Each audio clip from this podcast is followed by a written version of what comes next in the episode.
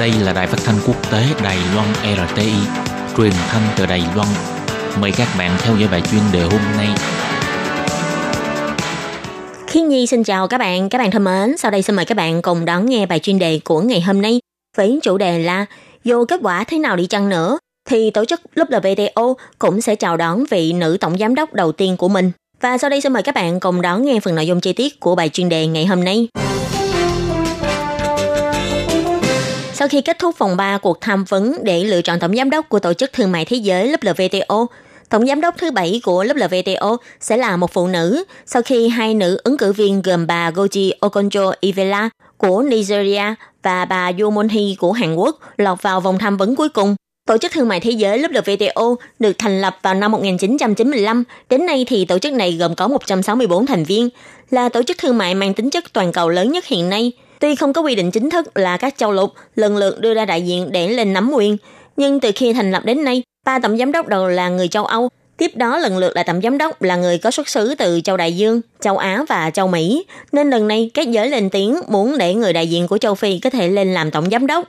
Căn cứ theo lịch trình bầu cử của WTO, từ ngày 7 tháng 9 năm nay, bắt đầu đưa vào tham vấn việc bầu cử tổng giám đốc của tổ chức này. Sau 3 vòng tham vấn để chọn ra tổng giám đốc, cuối cùng sau vòng 1 đã từ 8 người rút lại còn 5 người, sau vòng 2 thì chỉ còn lại hai ứng cử viên nữ, là nhà kinh tế học người Nigeria Goji Okonjo-Iweala và Bộ trưởng Thương mại của Hàn Quốc bà Moon Joo-hee. Nên có thể nói, dù kết quả cuối cùng thế nào đi chăng nữa, tổ chức WTO lần này sẽ xuất hiện nữ tổng giám đốc đầu tiên. Và căn cứ theo lịch trình của WTO, đáng lý sau ngày 27 tháng 10 vừa qua, tiểu ban đại diện của lớp LVTO đã chọn bà Evela làm tổng giám đốc mới. Sau cuộc họp kín của ba vị chủ tịch tổ chức này tại New ngày 28 tháng 10 vừa qua tuyên bố, bà Evela đã thực sự ủng hộ của các khu vực sẽ trở thành tổng giám đốc mới Tư cách ứng viên của bà sẽ được gửi đến ban quản lý của lớp LVTO vào ngày 9 tháng 11 để phê duyệt. Trước đó thì các nước thành viên lớp LVTO phải xác nhận là mình có ủng hộ cho bà hay không. Bà Evela năm nay 66 tuổi, là nữ bộ trưởng tài chính và ngoại giao đầu tiên của Nigeria. Đằng sau bà là lực lượng ủng hộ nhiệt liệt của các nước châu Phi. Bà từng đảm nhận trọng trách trong Ngân hàng Thế giới, hiện đang là chủ tịch Hội đồng Liên minh Vaccine Toàn cầu Gavi. Bà Evela còn là đại sứ đặc biệt chống lại COVID-19 của tổ chức WHO Bà cho rằng tổ chức WTO nên hỗ trợ các quốc gia nghèo cũng có được vaccine và thuốc chống lại COVID-19.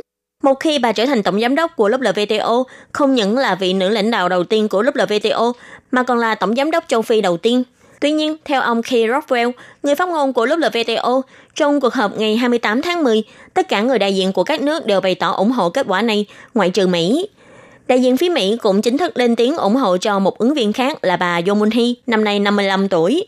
Phía Mỹ đã khen ngợi bà vô hết lời, rằng bà là một người đàm phán thương mại thành công, có những kỹ năng mà một người lãnh đạo của WTO cần trong thời kỳ khó khăn hiện nay.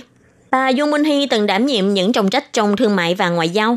Trong 3 năm vừa qua, bà là vị nữ bộ trưởng thương mại đầu tiên của Hàn Quốc. Bắt đầu từ năm 1995, bà phụ trách những sự việc liên quan đến WTO trong Bộ Thương mại Hàn Quốc, chủ trương có thể đi đến Hiệp định Thương mại Tự do với Trung Quốc và Mỹ. Bà chủ trương lúc WTO cần phải đi sát thực tế và linh hoạt hơn cũng như là có phản ứng nhanh chóng. Dù trước thách thức gì, bà cũng tự tin rằng có thể mang lại hy vọng và sự lạc quan cho tổ chức WTO. Mỹ ngoài ủng hộ bà Yoon Minh ra, cũng hy vọng chức vụ tổng giám đốc WTO nên để một người có kinh nghiệm thực tế trong lĩnh vực này đảm nhiệm. Ông Rockwell cũng bày tỏ, WTO vốn không dự định trong cuộc họp ngày 28 tháng 10 sẽ chọn ra tổng giám đốc. Kết quả cuối cùng sẽ do ban quản lý định ra. Nhưng dù ai đảm nhận chức vụ này đi chăng nữa, chắc chắn sẽ gặp không ít khó khăn và tình cảnh tương lai không chắc chắn, đặc biệt là trong thời khắc cuộc bầu cử tổng thống Mỹ sắp diễn ra như hiện nay. Từ khi lên nhận chức tổng thống Mỹ đến nay, ông Donald Trump không những để cho bùng nổ cuộc chiến tranh thương mại với Trung Quốc, mà còn nhiều tranh chấp với phía Liên minh châu Âu. Tổng thống Mỹ Donald Trump từng có nhiều lần cáo buộc tổ chức WTO không công bằng trong các sự việc liên quan với Mỹ. Tổ chức này có thái độ quá nhu nhược và thiên vị Trung Quốc, mất đi chức năng trọng tài của mình. Ông từng lên tiếng nếu không có cải thiện thì Mỹ sẽ rút khỏi tổ chức này.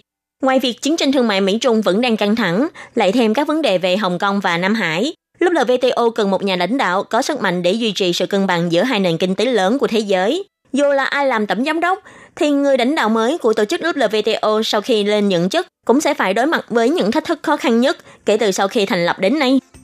Các bạn thân mến, bài chuyên đề của ngày hôm nay cũng xin tạm khép lại tại đây. Cảm ơn